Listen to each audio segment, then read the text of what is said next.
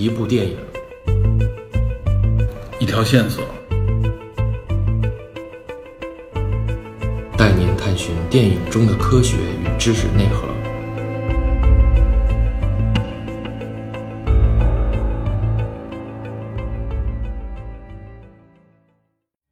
受到国产片保护月的影响，海外大片云集九月上映，《星球崛起》就是其中的佳作。啊，说起这部影片，可谓是一个历史悠久、广受科幻爱好者持续关注的著名 IP。二零一一年开始上映的《星球崛起》新三部曲，无论影片的质量还是口碑，都远远超越前作。九月十五日将上映的就是这新三部曲的第三篇《终极之战》。如果想充分欣赏这部影片，就必须从《人猿星球》这个源自上世纪六十年代的科幻小说谈起。上期电影侦探，我们从上个世纪六十年代一直谈到二零一一年的新三部曲第一篇。本期我们将从二零一四年上映的续篇《黎明之战》谈起。残存的人类与猿族之间终于爆发矛盾，这已经不是种族间的冲突了，而是物种间的你死我活。在即将上映的第三部《终极之战》里，猩猩的进化与人类的退化同时发生，猿族将取代人类吗？人类又将何去何从？影片推开了这扇地狱之门。那么，我们现实的世界中会爆发这样的进化危机吗？到底谁会取代人类统治地球？我们人类的最终命运会是怎样呢？敬请收听本期电影侦探。拍这新三部曲里边，从第一集里边就表现出来一种状态，就它不像前边的这个电影里边那么简单，嗯，那么非黑即白，嗯，它无论从情节推动，从矛盾关系的这种变化，到这个猩猩的演变过程，相对来说都显得更合理，不是说那种突兀。而且人类对猩猩之间的这种矛盾和猩猩和人类之间的矛盾是有缘由的，大家也不是一种纯粹的一种，就像前前面五部曲里边所说的那种，就人类上来就要奴役你，嗯，它并不是这样。感觉背景比那个五部曲确实更靠谱点，靠谱扎实的多。我觉得这个就奠定了这三部曲里面的一个一个基调。嗯，对。呃，所以他和人类之间的情感就延续到了后来的后两部影片里边，尤其是第二部影片，就是《黎明之战》里。《黎明之战》里，我觉得也是也是非常震撼，拍摄的非常好。《黎明之战》就是十年之后。对。这里边我记得啊，官网上面实际上释放了三部支线的小情节的这个影片。哦。这个短片，这个短片不是预告片，它只是把中间第一部到第二部之间的这个情节，嗯，介绍了一下。哦，三部影片分别是好像是这个病毒爆发，就这里面第一部里面最后实际上他拿那个气体啊爆发了以后，对，就是猩猩智力迅速提高。当时我记得第一部里边也有表述，就是那个饲养员咳血，他他吸了那个气体以后他咳血，他还不小心传染了给了一些人，对对，传染给那个邻居，对对对。最后也是留这么一个伏笔嘛，就是说他是这个源流感的起点。还给传给了飞行员嘛，然后那三部片子就是代表这个源流感爆发的第一年、第五年和第十年。第二部影片上来就是说这个已经爆发十年以后的时间了。嗯，那三部影片就代表中间的状态：人类被传染啊、恐慌、控制、隔离啊，到最后就人类大范围的灭绝。第二部开始的时候就介绍了这个部分情景。我第二部也是在电影院里看的，但是有一点啊。就是第二部上来这个介绍的时候，国内上映的影片就是几句台词就一一带而过。嗯，但实际的原版的影片当中，前面差不多有个两三分钟左右的情节。嗯，相对详细的介绍了一下爆发的过程。嗯，就这个目前的一个状态，百分之九十以上的人类灭绝。嗯，剩下存活来的人呢，是因为有抗体。嗯，就确实对这个禽流感，有的人有一部分抗体，所以他们活了下来。嗯，但是呢，就是造成的什么呢？就是人类人类文明几乎被摧毁，城市都已经就是很落魄了。嗯。人类只剩下很少的几部分，杂草丛生。对，然后猩猩这个时候就是进化了嘛，分布在全球各地，而且猩猩的这种智商应该很强，上来就是一个捕猎的一个环节，嗯，非常强悍。对对，这 Koba 还救了，等于是 Cisa 一命嘛。Cisa Cisa 儿子在那儿受伤，Koba 非常强，彪悍的拿那个长矛一下就把那只熊从后面给刺死了。而且他们第一次遭遇到人类的时候，反正幸存人类男主角带着带着一家人和几个人。对，我记得当时是那个中间是隔个桥嘛，然后猩猩在红树林这边，然后人类在那在城市那边。他们踏到这边来，实际上也是有目的的，想找这个找找资源，找资源，找这个水电站。结果不小心碰到了猩猩，当一个角色碰到猩猩以后，就遭遇这个猩猩就把他们围围了起来。当时也是他说了，又在影片里边一开始都是手语，然后说了一句话就是 “go”，然后让他们离开，当然也非常震撼。就是所有的当时男包括男主角在那儿都吓傻了，知道吧？对，这些猩猩知道猩猩越来越多，但没想到这么厉害，而且会说人话。嗯所以他回去以后就跟城市就是他们仅剩的那一部分人说了这个猩猩的状态。而且他这个里面就定了一个这影片的基调，就是这个男主角是想和猩猩接触的。我记得当时他们回来以后啊，就是 Cisa，嗯骑着马，带着整个的猩猩，浩浩荡荡的就就跟着他们来到了这个城市里面，给他们一个下马威，也是一个警告。因为他们正好也有一包落在那儿。对，有一个包落在那儿，这就是一个警告。围过来以后，当时人类整个全都拉响警报，都傻了，在这个围在这个小的这个城市里面，然后站在门口，他冲着里边喊话，对对，用用这个英语，也是这吓得这个人类都是毛骨悚然。他就说：“这是你们人类的地方，对那边是我们猩猩的地方，对对对就是咱们别互互相不侵犯，我们不喜欢战争，知道吧？但是你对不要，不要就说完你别骚扰我，非常厉害，对对对就一个老大的样子。对，然后他把这个包还给了那个主角，然后带着这个队伍浩浩荡荡的回到树林里了。当时这个给人类很大的这个冲击啊，看到以后就觉得哇塞，完了，这个要不然我们必须灭掉他们，这怎么办啊？但是男主角就是觉得还是可以沟通的，因为他看到了猩猩的这个理智的这部分，哎，对，他是有人性那部分的，他觉得我们应该可以跟猩猩谈妥，去把那个水电站打开，因为有有了水电站，他们这个小城市里面才会有电，有了电以后，他们可能能与外界联系啊，还能生活。但结果就是因为这一点嘛，他去开这个水电站，他带着这个小队，这个 CISA 也接纳了他们，允许他们在里边工作。但在这个过程当中，就是因为有接触，产生了一些小的摩擦和矛盾。这个矛盾就在里面开始建立了另外一个，就是这个 Koba。嗯，Koba 这个角色从第一集延续到这里面，就仍然看着就是一个非常恶狠狠的一个一个角色。他代表了猿族的一个反派，实际他体体现出来也是人的人性的一些个特点，恶的那一面。他就是觉得，因为他接受的都是人类的伤害，他认为人类就迟早会把我们灭绝掉的。对人类没有好的目的，嗯就是为了他们自己生存，所以我们必须战斗。但是 Cisa 告诉他，就是没有必要去战争，不要去招惹那些人类，知道吧？对，这是 Cisa 的态度。但是这个家伙就是肯定耐不住这个性子，所以他挑起了，等于是利用了这个一些手段，非常高智商的挑起了战争。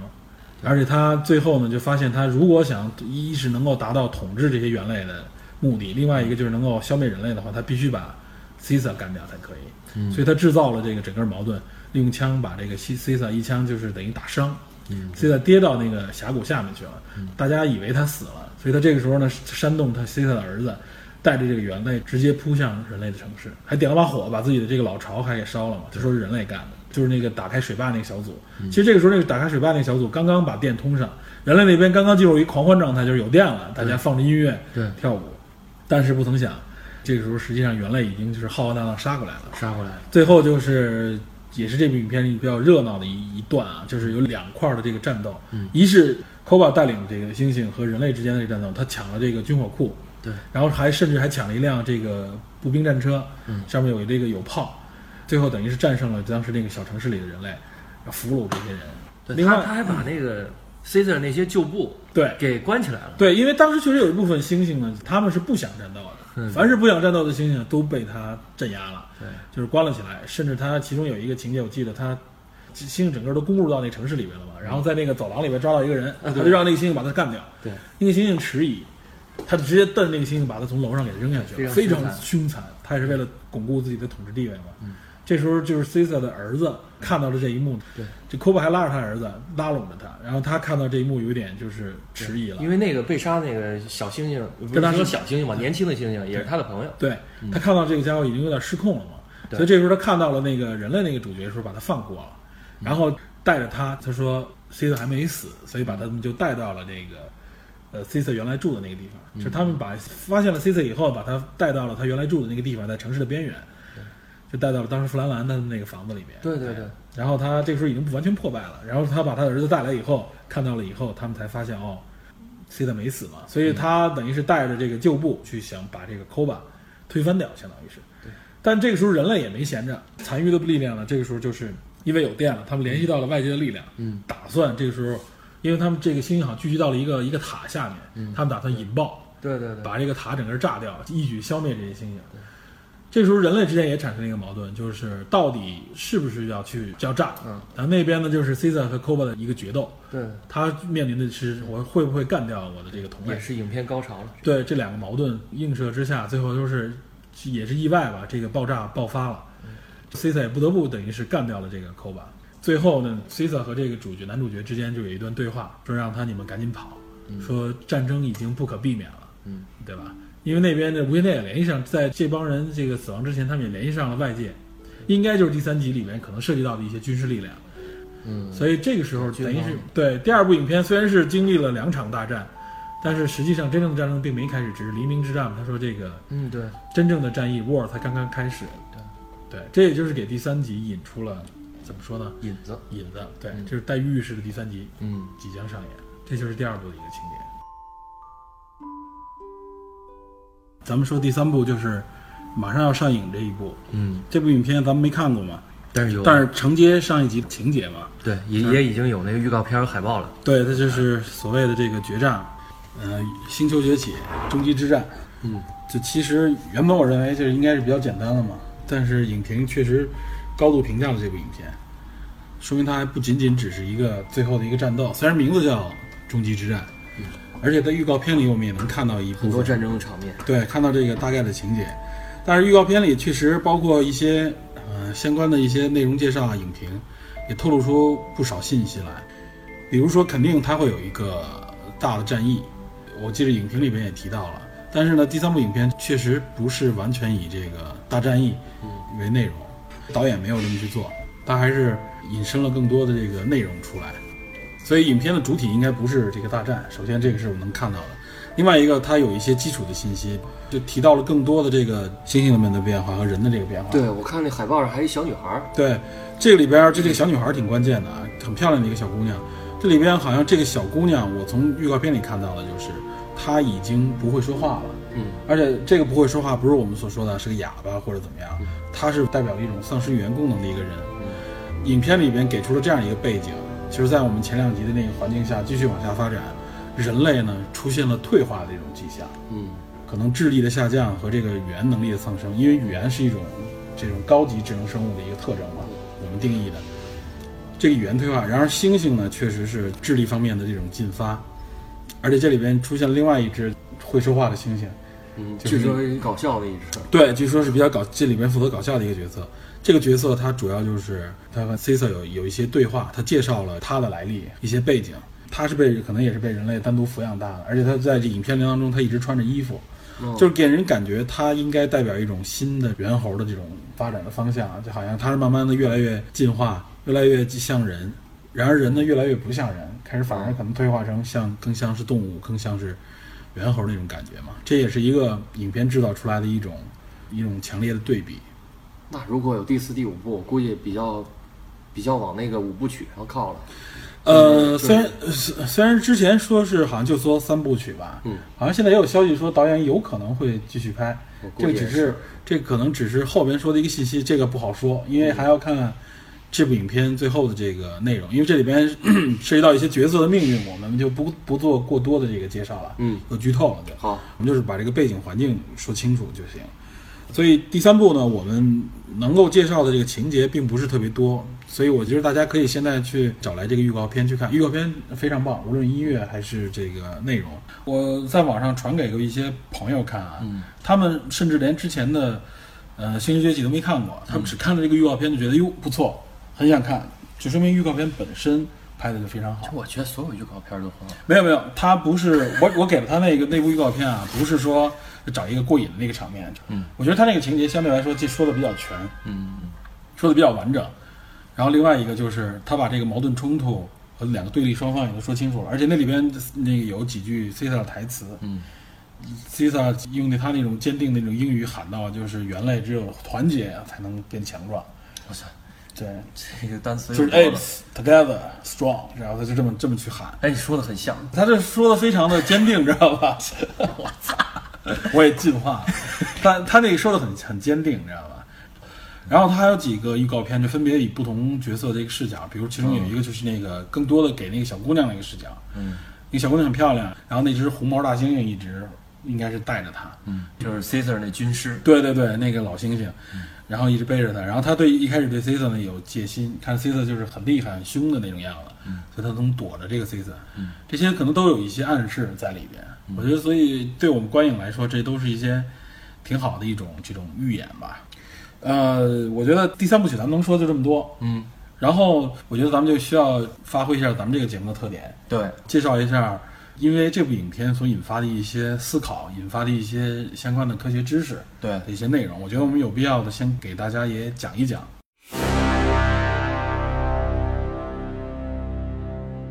因为从《人猿星球》五部曲，包括小说，包括电视剧，然后到这个中间两千零一年的影片到这三部曲啊，嗯，就是它给了人们一个冲突矛盾。我觉得这个冲突矛盾的后面就是物种与物种之间的一一种战争，一种冲突，对一种冲突。这可能是我们作为观众来说最能够震撼我们，也是最给我们内心里面带来一些思考的一个话题，一个矛盾点。这是潜在这个影片后面的，也是让我们想看这部影片的一个原因。我觉得，对，这里边就提到了两个不同的，我们通常意义上管它叫物种啊，但是在科学的分类上来说，这么说好像不是特别的准确。对，一般科学意义上就是我们通常的这个生物学角度，我们怎么来划分呢？大家应该都知道有一个域界门纲目科属种的这么一个八个层级。对，对我们这儿简单的可以给大家说一下啊，我们就以人为为标准，我们来看一下我们是怎么来划分的啊。就是玉呢，我们都属于真核玉，我们属于真核玉，真核玉，对对，哪个真核，真实的真，真核细胞啊就是真核真核生物，我们属于真核域。那什么不是真核域？这有两种分法啊，一种就是原核生物域和真核生物域，这是一种分法啊。另外一种呢，它把这个域分成三种域啊，叫古细菌域，还有一个细菌域和真核生物域，你知道吧？这咱们么人类人类就是真核生物域，对，咱们都属于真核生物域。然后再往下分呢，就是界门纲目科属种，这个就很多了，我们就不详细展开了。我们就说界，我们属于什么界呢？属于动物界，嗯，对吧？这个能理解。能理解。然后界下面是门，门是什么呢？是脊索动物门，对吧？这我们再往下，脊索动物门再往下是什么呢？就是纲，我们属于哺乳纲。再往下，纲下面是目，我们是灵长目。这个大家都听说过，一说灵长目，对，猴子啊、猩猩啊，我们其实都是灵长目。然后再往下分是科，叫做人科。这里边要说一下啊，就是猩猩、黑猩猩什么的，跟我们都属于人科。对，在这儿我们都属于人科。然后再往下是属，我们人是我们现代人属于什么呢？是人属。那么到属这儿，我们就分跟猩猩分开了，猩猩就不属于人属了，它们就属于猩猩属。再往下，属下面是种，我们属于智人这个这个种，嗯，知道吧？人种，我们就属于这个智人这一种，知道吧？是这么来划分的。这就是一个，就是我们刚才所说的这个分类的一个划分。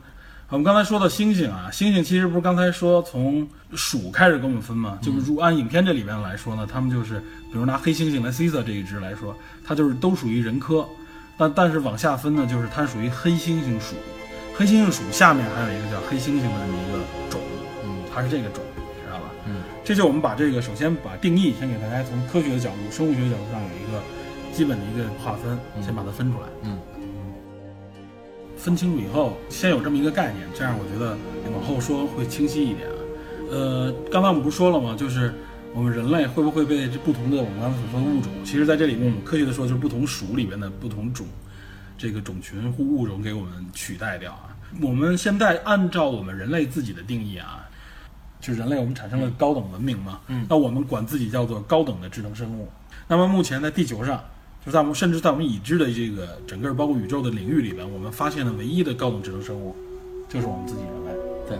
其实除了地球以外，地球之外，我们目前还没有发现过任何的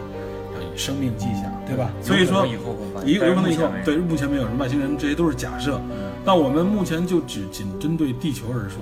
那么呃所发现的各种各样的生命形态都在地球上面有，嗯对吧？那也就是说，在地球上面有这么多物种、这么多这个生命形态的情况下，我们人类是唯一的高级智能生物，嗯这是目前我们已知的已知的科学的定义，对吧？这个这应该是人类的共识。嗯但是呢，影片营造了一种情况，就是人类的这种高级智能生物的这个领地位受到了一个挑战，这挑战来自于猿，对吧？他是这么来写的。其实我们小的时候也都学过达尔文的这个进化论，我们大概自己有一个知识背景啊，就是觉得 OK，我们是由猿猴变来的，说人嘛，是由猿猴进化而来。这话怎么说呢？呃，乍一听差不多，但实际上在科学的划分上面，并不是说啊，我们是由猴变成的，知道吗？对，因为一说这个，大家就会觉得啊，那我们是由猴变来，就会问一个问题：那为什么现在这些猿猴、这些生物，尤其是猿类更像人的这些动物猿园的那些，对这些黑猩猩啊、大猩猩之类的，包括窝猩猩、啊、红毛猩，它们为什么没有变成人啊？以后会不会变成人？嗯，对，都会有这个问题。但我觉得这个上首先就是因为一个定义上的一个一个偏差造成的。嗯，就是我们其实都是由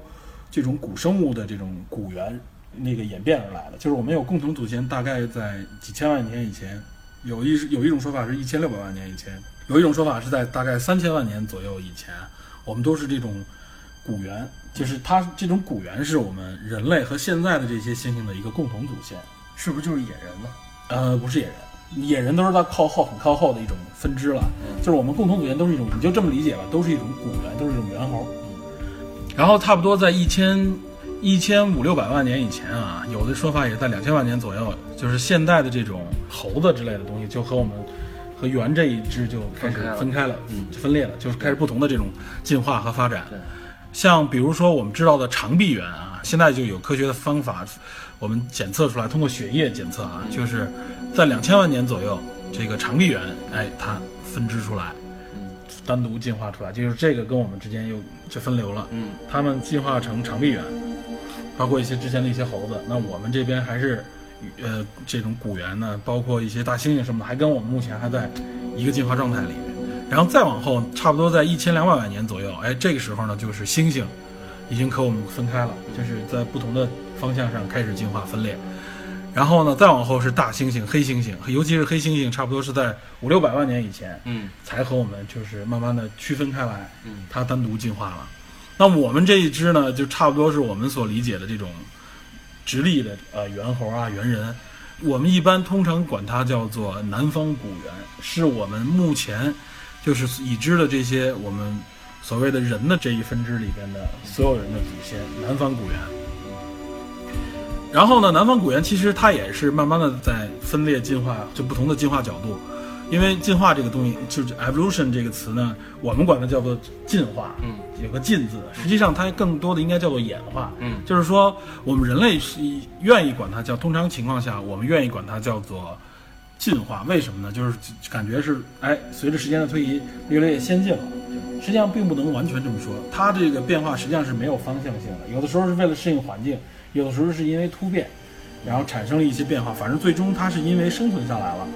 它是一种演化，并不能我们简单意义上说，哎，就是越进化越高级，有时候并不能这么说。嗯对，这个所谓的高级与低级，我觉得这个定义上也是有区分的。那么后来就包括从南方古猿再往后进化，我们就能知道有一些听说过的一些，呃，类似于就是类人猿的这种种群啊，包括我们知道像中国地区的一些、亚洲地区的一些古人，比如中国这个北京人啊、什么蓝田人啊、元谋人啊之类的，对，这些都属于直立人种，就是直立人这么一个派系。嗯，已经开始直立走路了，对，他是在他是并且使用工具，对对对，这都是叫做直立人。然后呢，像我们知道的欧洲地区发现的什么尼安德特人，嗯对吧？还有像那呃南美地区发现的叫做丹尼索瓦人，嗯对吧？还有像南非，就是那非洲出来那个智人，嗯，对吧？真正的那个智人，嗯呃，我们其实目前按照这个基因的这种划分来说啊，就是我们往前追溯，其实我们现在地球上的所有的这些现代人，嗯都是从智人那边分化过来的。前几个月流行过一个中国科普性的一个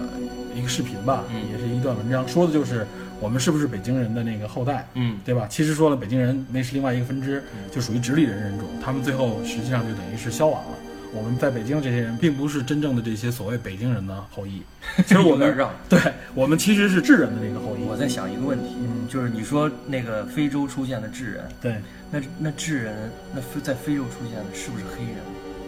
呃，不是黑人，这个所谓的肤色的不同是后来的这种突变造成的。是吗？它最早的时候都是从非洲那一支出来的。咱们不是说过那个，这个南方古猿当中有一个人类的共同祖先嘛？那个女性会提到一个人名叫 Lucy，嗯，对吧？说的就是那个我们发现的距今有一百多万年的那个，就是女性的原始人的骨骼，就是从非洲出来的。其实我们都是从 DNA 从基因的分子角度分析，我们都是她的后裔，知道吧？就是从这一支分流下来的。也就是说，像我们刚才提到的什么元谋人啊、蓝田人啊，包括北京猿人啊，这是在中国大陆上这些，实际上最后后来都灭绝了，都不是我们真正的这个祖先。包括还有说的这个尼安德特人也是比较出名的，嗯，他也是后来在欧洲在几万年以前就是彻底灭绝了。但是啊，我们也是通过分子生物学，通过基因的这种发现，就发现我们现在人类这个基因当中其实包含了差不多百分之一左右的尼安德特人的基因。哦，所以说，这也就提出了一种假说，或者说是一种理论。实际上，古代人啊，这些人种可能之间是会有过这种怎么说呢，叫杂交也好，或者说是这种种族的这种跨跨界，知道吧？这种情况也好，就是我们，所以我们身上会带有尼安德特人的一些基因，这个是从基因的角度分析的找到的。我们就不过多的去说在后来的这些演变啊，就大概反正是这样的一个发展脉络。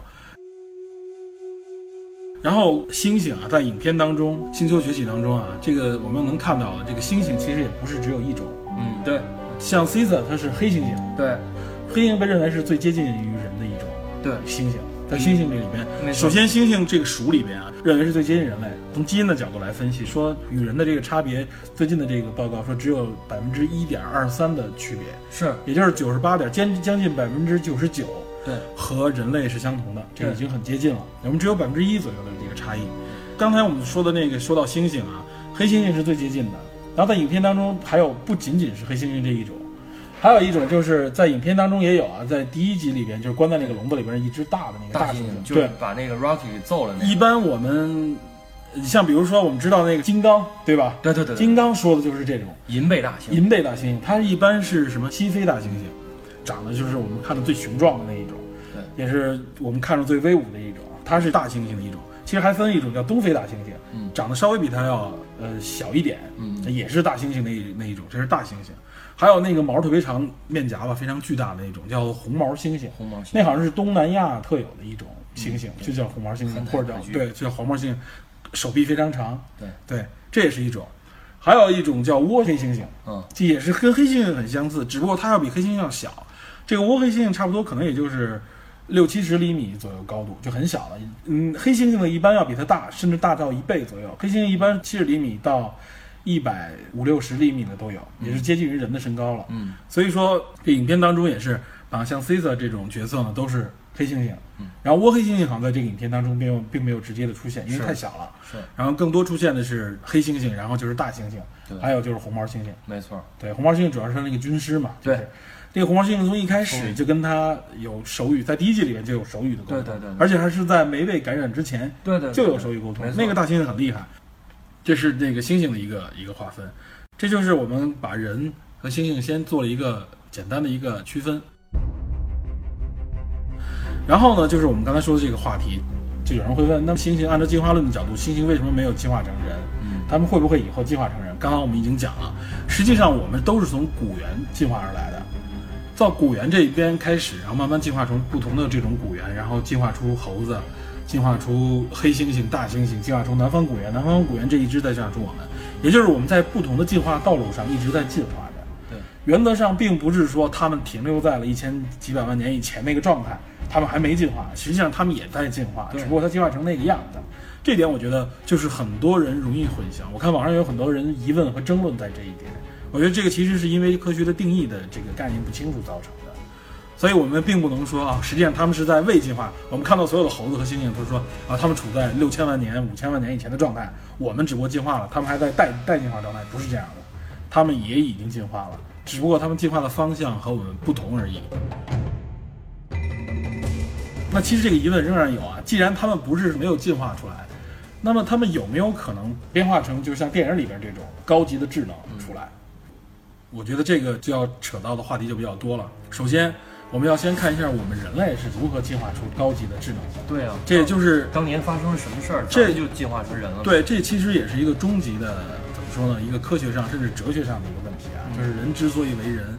很多人都在聊这个话题，也在探讨这个话题。其实，像这个话题，至今在科学界仍然没有一个没错，绝对的定论，因为随着我们科技，随着科技的发展，随着我们自我认知能力的加强，我们其实发现啊，就是人之所以为人，我们的很多定义还在不断的在更新和和发掘当中。没有定论，但是有很多说法。对，已经有很多说法，已经有一些慢慢开始明确了的说法。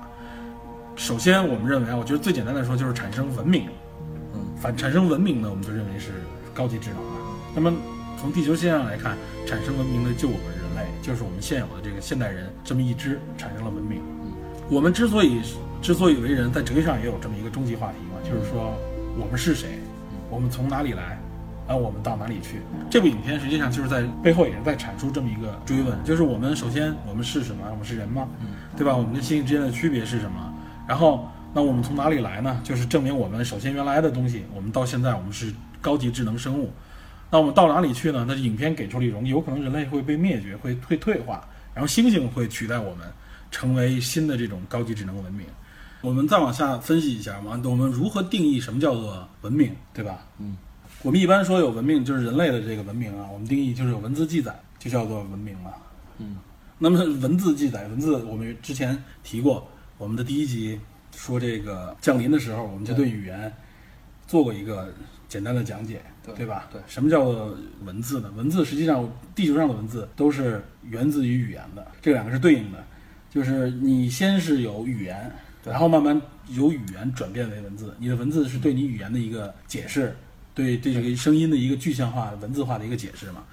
也就是说，有语言才是这个文明的一个重要标志，对吧？那我们在那一集当中也提到了一个重要的基因 FOXP2 基因，对吧？对，这个在研究人类、研究高级现代文明的时候也提到了，就 FOXP2 这个基因确实是一个标志性的一个基因。我们当时记得说过，FOXP2 基因呢是一个非常稳定的基因。其实这个基因在一千多万年以来啊，只产生了两次变化，两次突变。现代科学证明啊，FOXP2 基因最近的一次突变产生在十到二十万年之前。这一次突变被证实和我们人类产生语言具有非常强的关系，也可以说就是这次突变产生了人类的语言。这个基因原则上，这个所谓的语言基因，应该算是我们认为的，呃，现代文明或者说是高级智能的一个标志之一。起源。对，高标志之一。但是我们这里要说啊，它并不是唯一的一个一个标志，它只是被证明和语言和一些高级智能有关。但并不仅仅是这一个，我们这里还会介绍一些其他的一些基因啊，比如说有一个叫 RNF 二幺三的一个基因，这个基因实际上啊，我们之所以提出它来，就是说我们和猿做对比，我们在这个基因上是跟它有不同的，我们有一个突变，嗯，这个突变导致什么呢？这个 R RNF 二幺三这个基因的突变啊，导致我们颈动脉变宽。嗯，大家会说，哎，颈动脉变宽这个是什么？这个有什么意义吗？颈动脉变宽啊，就是颈部的这个动脉变宽以后，实际上我们脑部的供血量嗯就会增加。嗯，实际上它是一个间接促促进大脑发育的一个基因，知道吧？就是说这个基因对我们来说很重要。这 RNF 二幺三基因这是一个突变，嗯，所以这里我们也能看到所谓的进化的一个点啊，就是什么是进化？到具体到这个基因层面了，实际上是一些基因突变造成的。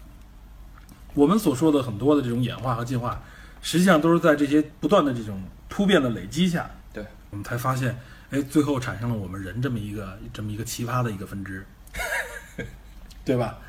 是我们确实觉得我们是一个很很很另类的一个，跟大多数生物不同的一个变化。我们可以说是突变的一种问题。甚至如果你站在当时的角度来说啊，如果你站在那种，比如说我们站在猿的那个角度来说，这个突变可能说就是一种病态，对吧？嗯，就是你颈部动脉变粗大，然后导致你的这个大脑可能供氧更多，嗯，更大的话，那可能对于那些人来说，你就是大头症，知道吧？嗯，对对对，对吧是？是 是当然，使得脑部变大的基因不仅仅这一个啊，还有一个叫呃 ASPM 的一个基因，它也是直接能够使脑部变大的一个基因。还有一些相关基因会使什么呢？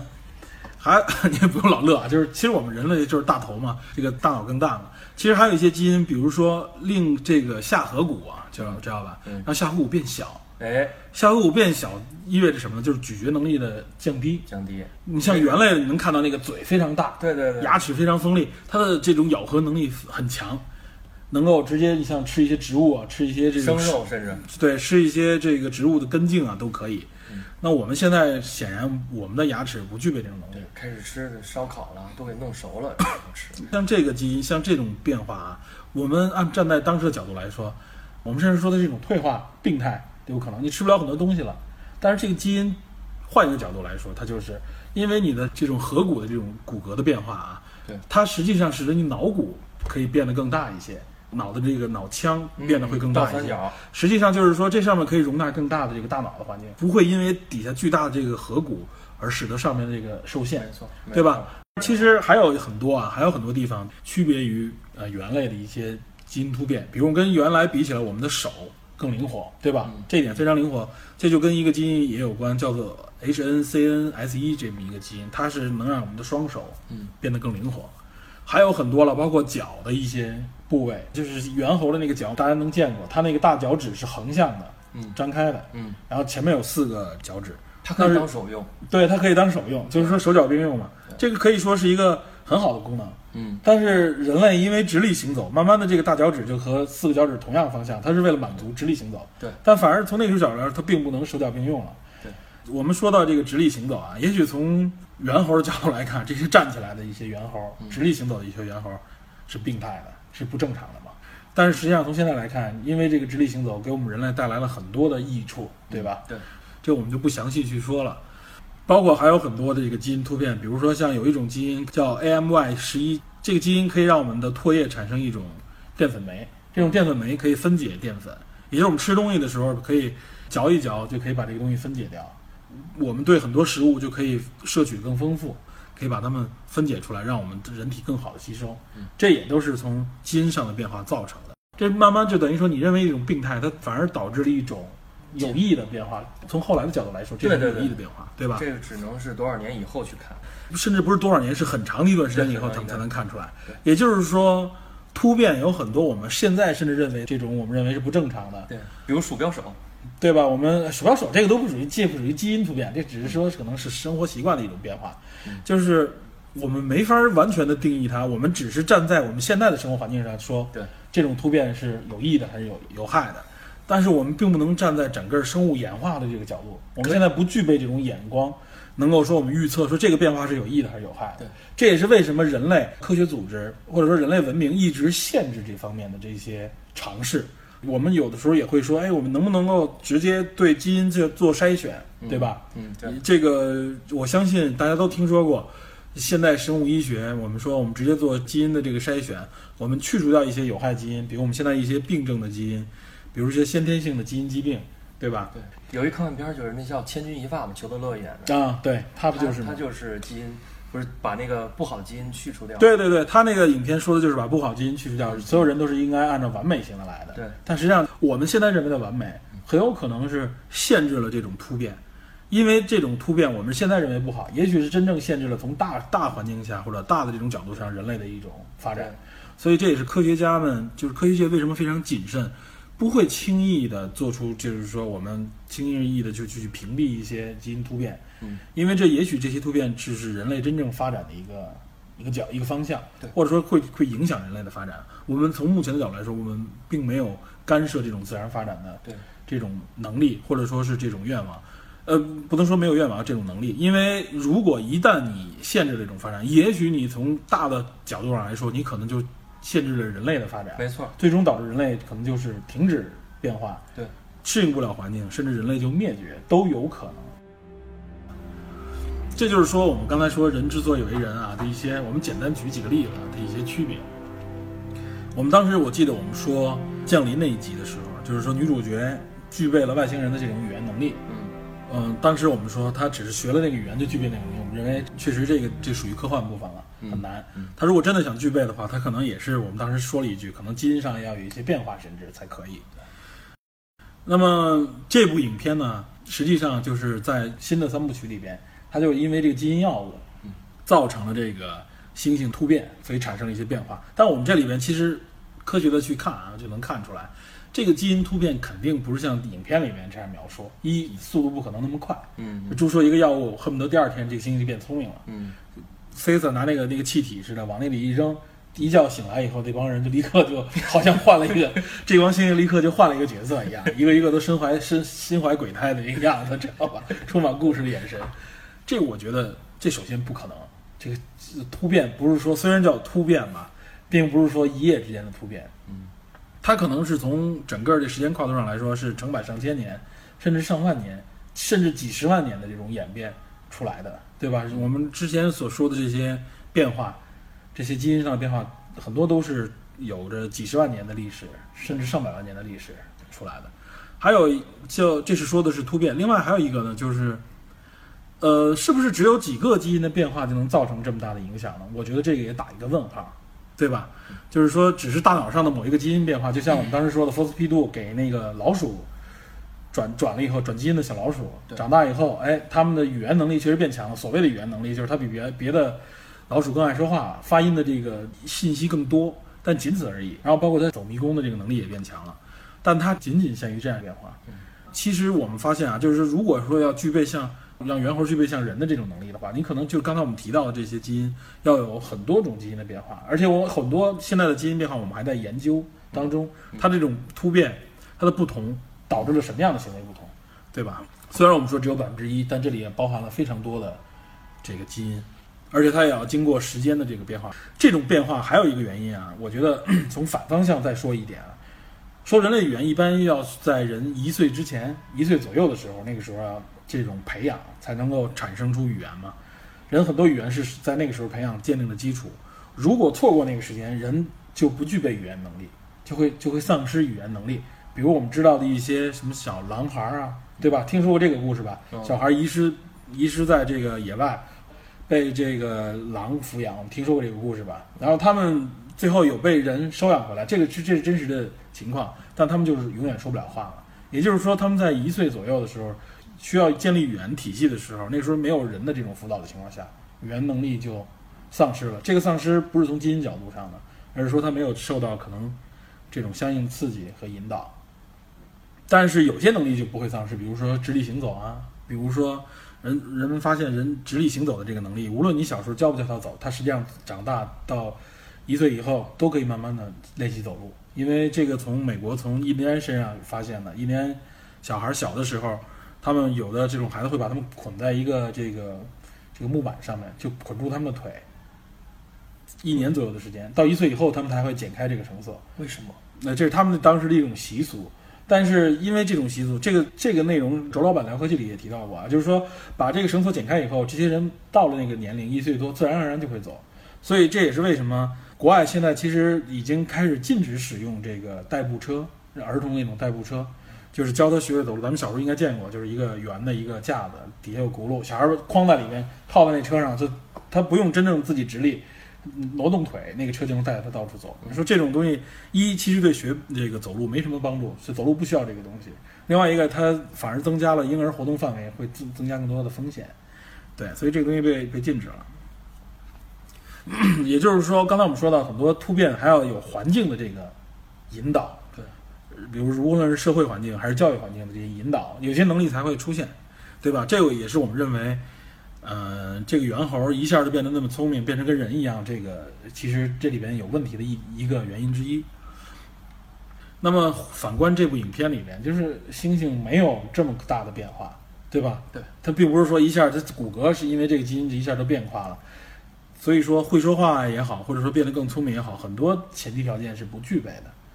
所以，像影片当中造成这样的突变，这种这么如此巨大、迅速的突变，实际上是有问题的，对吧？这就属于影片科幻的这个幻的那一部分，这属于不切实际的那一部分。但是不管怎么说，它这个不影响大家观影效果，对，这点是肯定的。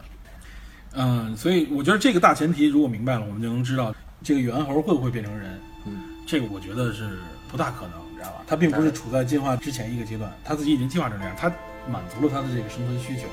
我们是一个突变的结果，而且我们突变了之后，又经过了各种客观原因，经过了各种这个巧合的因素，我们发展到现在，就是我们非常巧合的变成现在这个样子，对吧？对，这个说白了是极难实现、很难重现的一个一个角度。即使和我们非常接近的猿猴，我们刚才说了，要想变成人一样，这个几乎是不可能的。所以这一点，我觉得首先人有很多这种疑问啊。总我记得小时候我也听到过，会不会有一天这个猿猴进化了，进化成人一样，对我们人类造成挑战？我觉得这一点是不存在的。不存在。对，但是确实有一点啊，就是说，那猿猴会不会继续进化，进化成另外一种有可能的一种智能状态呢？比如说，我们说它也进化出文明，进入进化成高等文明。由于本期节目涉及到的影片历史与相关知识内容非常丰富，为了不至于篇幅过大而影响节目收听，我们不得不将本期节目裁剪为上中下三集。在下一集，我们会讨论如果人类消失，那么地球上会不会产生完全不同于人类的高级智能生物与新的地球文明？另外，还会介绍随着老龄化社会的到来，困扰人类的一大病症——阿尔茨海默症，也就是老年痴呆。还有从终极之战预告片中所发现的令我们不解的谜团，以及影片最终留给我们的思考。相信下集更加精彩，我们下集再见。